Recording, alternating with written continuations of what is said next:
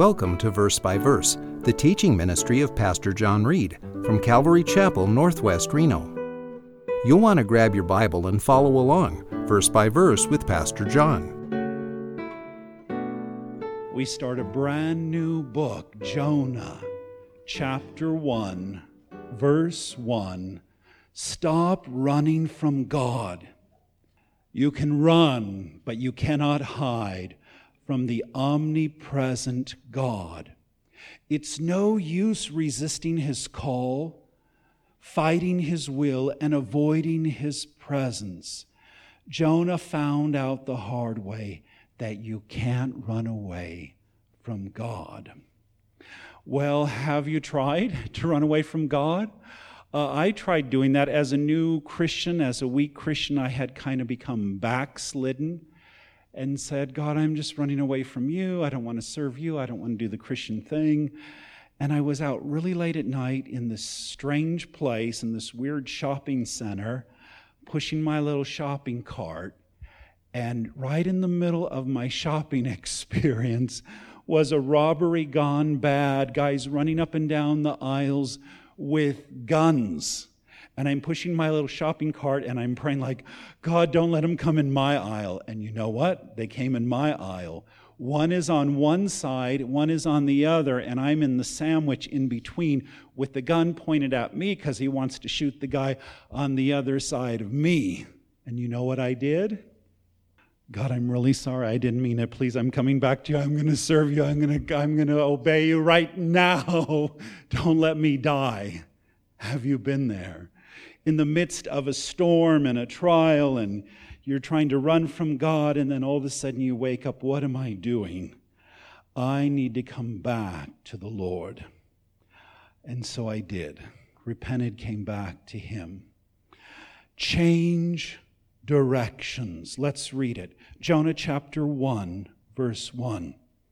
The word of the Lord came to Jonah, the son of Amittai, saying, now, the name Jonah means dove. Names mean things to God. And Jonah, as a prophet from God, as a true believer, is to represent the Holy Spirit. You know, Calvary Chapel has the symbol of the dove. And the dove is pointing down because the dove's left heaven and come down to earth and wants to be in our lives. The Holy Spirit wants to fill you, to give you strength and power and hope and help. He wants to baptize you. Uh, the dove is gentle and sweet, like the dove came on Jesus at his baptism, right? So the dove is the peace of God, gentle and sweet. But Jonah's not really representing God in the right way as a runaway prophet.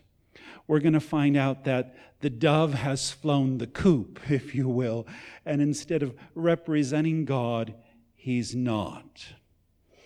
Verse 2 Arise, go to Nineveh, the great city, and cry against it, for their wickedness has come up before me.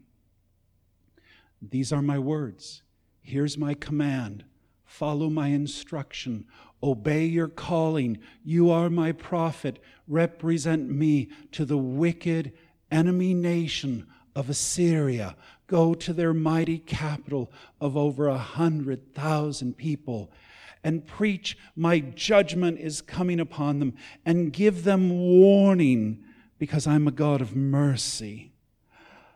Nineveh was known for its wickedness, cruelty, viciousness, enemy of God, a warmonger state, perverse, prostitution, greed, every kind of evil. And God has said, I've had enough. I'm wiping them out. But before I do, I give them warning, I give them a chance to repent and to change. And Jonah's like, I ain't going to do that. They're wicked and nasty. I remember their witchcraft and the occultism and their pagan gods. And yet, God has called us as Christians, as believers, to be His missionary, to be His spokesman, His announcer, to be His prophet, if you will, and to give warning. You know there's a better way to live. Do you know there's a God has a plan for you? And to give the gospel of Jesus Christ, there's good news. Instead of coming under God's wrath, you can be forgiven. Jesus can take your place. He can pay for your sins. And so we become a missionary for Christ, a prophet to the nations. Verse 3. But Jonah rose up to flee to Tarshish from the presence of the Lord. So he went down to Joppa, the port city. It still exists today. I've been to Joppa. Found a ship which was going to Tarshish, paid the fare, and went down into it to go with them to Tarshish from the presence of the Lord. I ain't going to Nineveh. In fact, I'm going the opposite direction. I'm going to take a ship and cross the Mediterranean Sea and go to the ends of the known world. Now, Tarshish would kind of be like Spain, if you know it's kind of the end of Europe, and then you have the big ocean and you get to America, right? So he's like, I'm going to the ends of the earth. I'm going as far away from Nineveh and God and the Holy Land where I'm from, and I'm getting away from this. I ain't going, and I'm going the opposite direction. Have you done that before? The dove has flown the coop. I want you to witness to the worst of sinners. God, I'm not going to go to that gangbanger. That guy, he's perverted. That guy's the ultimate criminal. They're like a terrorist. No, Lord, I'm not going to that person, to that race, to that enemy. That is the most wicked person. They'll never get saved. I ain't going to witness to them. And Jesus calls us to even go to our enemies, to give them a scripture, a prayer, a cup of cold water, to feed your enemies, and to love your enemies. And what better way than to give them God's message of grace and mercy and forgiveness? I think Jonah is an ignorant prophet. He doesn't know his Bible very well. You know, the Old Testament scriptures. And Jonah's thinking, you know, if I run away from the Holy Land, if I leave Israel, my home country, then I leave God behind. Oh no, God is everywhere. And what do the scriptures say in Psalm 139, 7 and 8. Jonah should know this scripture. Where can I go from your spirit, your Holy Spirit? Where can I flee from your presence? If I ascend to heaven, you are there. If I make my bed in Sheol and hell, behold, you are there. You cannot escape the omnipresence of God. God is everywhere. I ran into these boys from the South, the Bible Belt, and they were shocked to see me, a pastor, and I invited them to church, and they're like, Pastor, what are you doing here in Reno? We left the Bible Belt and we came to Sin City to get away from God. We thought, you know, our family, our friends, our church, nobody will know what we're doing here, and we've run away from God. And I said, Well, I have news to tell you. God lives here in Reno, and there's Christians and pastors and churches here. God's Holy Spirit is in Reno, and you cannot escape God thinking you're going to run away. God is everywhere, all at once. You need to make a U turn. You need to turn around. You're going the wrong way. You need to come back to Christ, to God's calling and God's plan and purposes for your life. God is shaking you up. He has his methods, he has his ways to get our attention, just like he will do to Jonah. The Lord hurled a great wind on the sea, and there was a great storm on the sea, so that the ship was about to break up. Jonah gets in his ship, his cruise, they're taking a cruise, going to Spain, you know. And God's like, I don't think so. And the powerful wind and the storm and the waves are breaking up his little cruise ship. And God is rocking his little boat and shaking his little world. Verse 5 Then the sailors became afraid, and every man cried to his God, and they threw the cargo which was in the ship into the sea to lighten it for them. Experienced sailors are afraid. This storm is violent and incredible. We're going to die. And to save their life, they have to jettison their payload, jettison all the expensive things. This is their paycheck. This is their future. This is their stuff. And God can rock your little world and cause you to lose everything. Have you been there? Oh my Lord, I'm going to lose my job, my house, my stuff, my bank account. I'm getting rocked out of my world. And the storm is taking everything. But Jonah had gone below into the hold of the ship, lain down and fallen sound asleep. He's sleeping like a baby. well, everything is getting shooken up. God is shaking it all. I remember us taking this airplane flight, and the pilot comes over the loudspeaker system. Uh, I'm sorry, we're experiencing some turbulence. Please sit down, put on your seatbelt, and we're being thrown all around. People are screaming. And you know what I did? I started praying quick. Lord, if there's any sins I did today, forgive me and keep me and help us to land safely. And you got my attention, and my little airplane is shaken up. Please, Lord, help. Has God shaken your little world, shaken your car, your plane, your house? Have you been in the midst of a storm? Verse 6 So the captain approached him and said, How is it that you are sleeping? Get up, call on your God.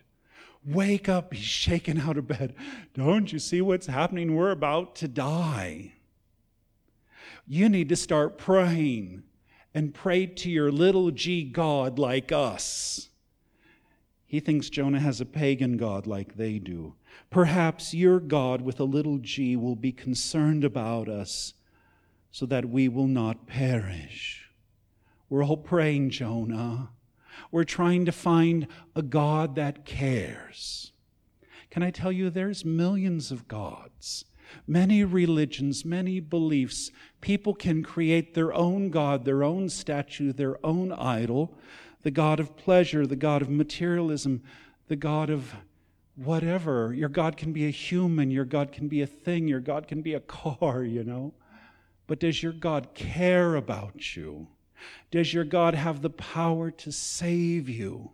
Because these pagan sailors are worshiping false gods with the little g. They don't know the capital G God, and their God doesn't care about them. Their God has ears but cannot hear, a mouth that cannot speak, and it's a fake idol that cannot save.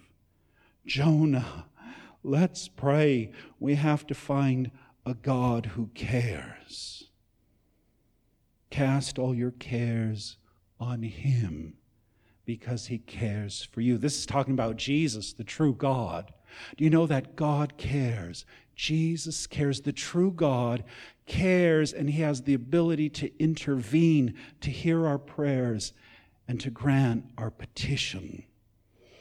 Verse 7 Each man said to his mate, Come, let us cast lots, so we may learn on whose account this calamity has struck us.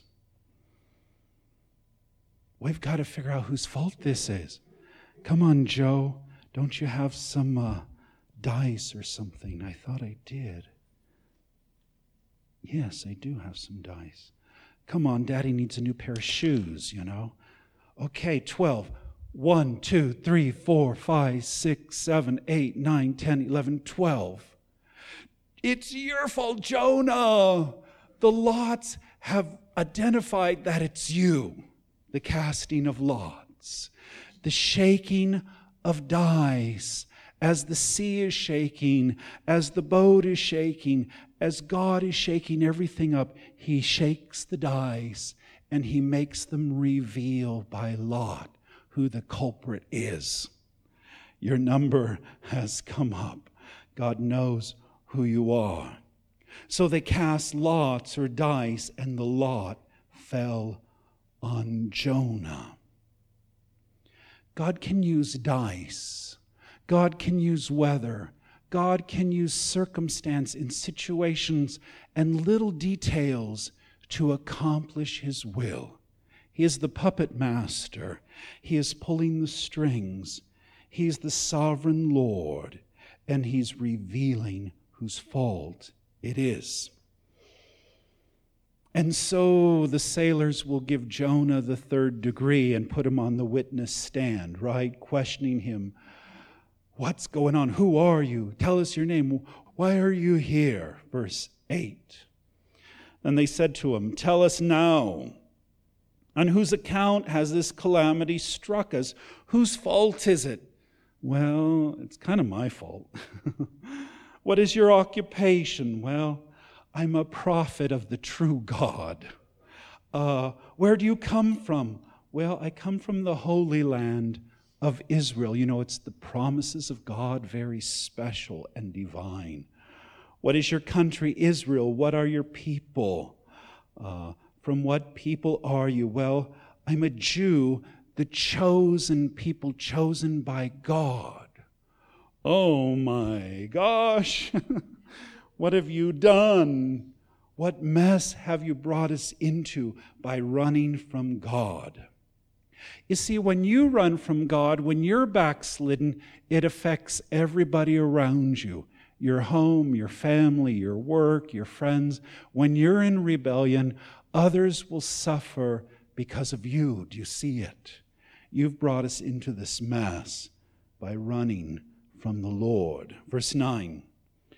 Then he said to them, I am a Hebrew, and I fear the Lord God of heaven. Now, your Lord there should be all caps capital L, capital O, capital R, capital D. That's the ultimate when you have all caps. If you just capitalize the first letter, yes, it's divine, it's deity. But if you capitalize all four letters, it is the secret, personal, intimate name of God, Yahweh. Remember Moses, what is your name? And God says, Yahweh, I am that I am, the becoming one. This is my personal name. This is my memorial name forever, the personal name of God. And you see the capital G, God of heaven? Well, I serve the true God. You know, you pagans have false and phony statues and idols, but I serve the real God who made the sea and the dry land.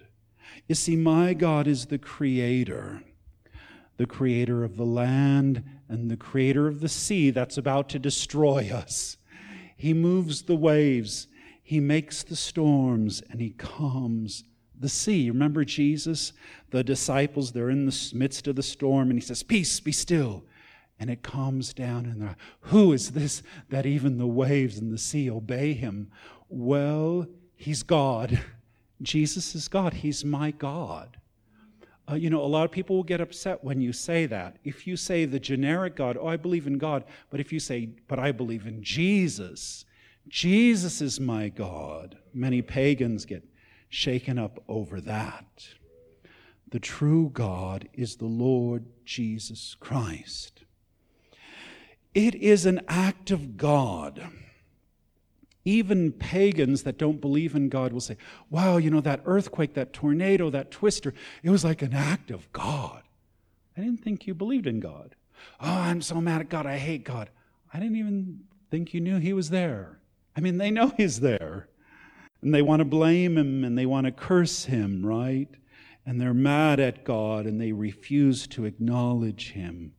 But what has happened is a powerful act of God, where God controls the sea like a storm, a tsunami. He controls the earth like an earthquake.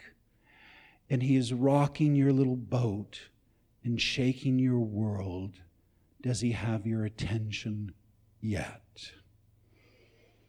surrender to the sovereign Lord. Verse 10. Then the men became extremely frightened, and they said to him, How could you do this?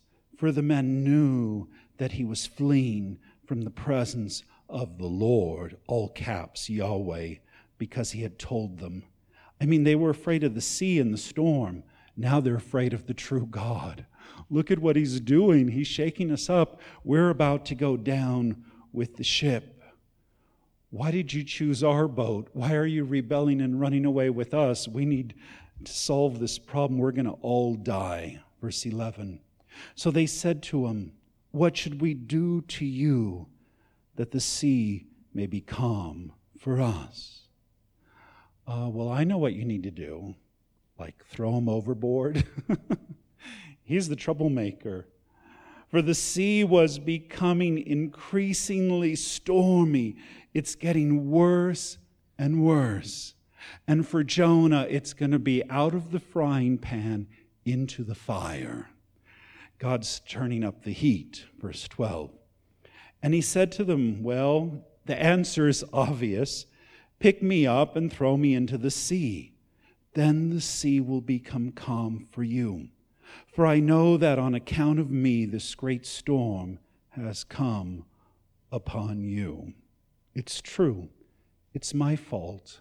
I'm in rebellion. I'm backslidden. I'm disobeying God. I'm on the lam, on the run from Jehovah, from Yahweh, the all powerful. What were you thinking? You know, verse 13. However, the men rowed desperately to return to land, but they could not, for the sea was becoming even stormier against them. Have you ever just come to the end of yourself?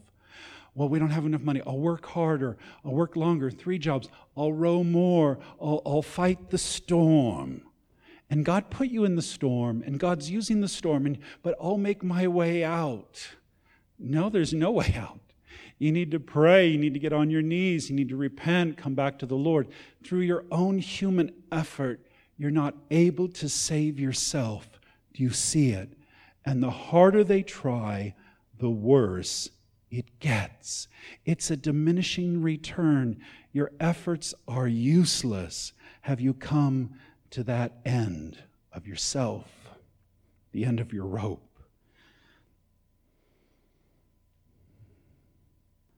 14. Then they called to the Lord and said, We earnestly pray, O Lord, do not let us perish on account of this man's life, and do not put innocent blood on us. What do the pagans do? They believe in the true God. They're praying to the real Lord, to Yahweh and they're saying, God, we believe now, and we petition you because our fake, phony gods, they're not doing us any good. Whereas when the rubber meets the road, we need a real God that's really going to help us. Maybe you built your own little fake God, and you're like, this God is useless. He doesn't talk, he doesn't care, he doesn't do nothing. You need to jettison him, you know, and choose the true God, Yahweh. We need you. Please, we, we don't want to throw Jonah overboard. We're trying everything to save the day, but we cannot. So we turn to you, and we're innocent, and we don't want to be held accountable for drowning this man and throwing him overboard. We don't want his blood on our hands. For you, O Lord, have done as you have pleased. You are sovereign the sovereignty of God. Do you realize God is sovereign? God, no, you can't do this. No, I don't approve. We'll get together and we'll vote and we'll vote against you. No, that won't work. You can't pick at heaven. I've seen churches vote and they said, This is God's will. And God said, No, I'm not going to do that. I'm going to do something else. You cannot force God. You can't force his hand. You can't outvote him. He's the sovereign Lord. He doesn't need your permission. He's, he's not going to follow your plan. It's useless. Give it up. He wants you to follow his plan. Do you see it? And these pagans that believe realize that God is sovereign and He does as He wills. Thanks for supporting Verse by Verse, the teaching ministry of Pastor John Reed from Calvary Chapel, Northwest Reno, at 246 Courtney Lane, Reno, Nevada 89523. Our phone number is 775 746 4567, and our webpage is calvaryreno.com. You're always welcome to join our services.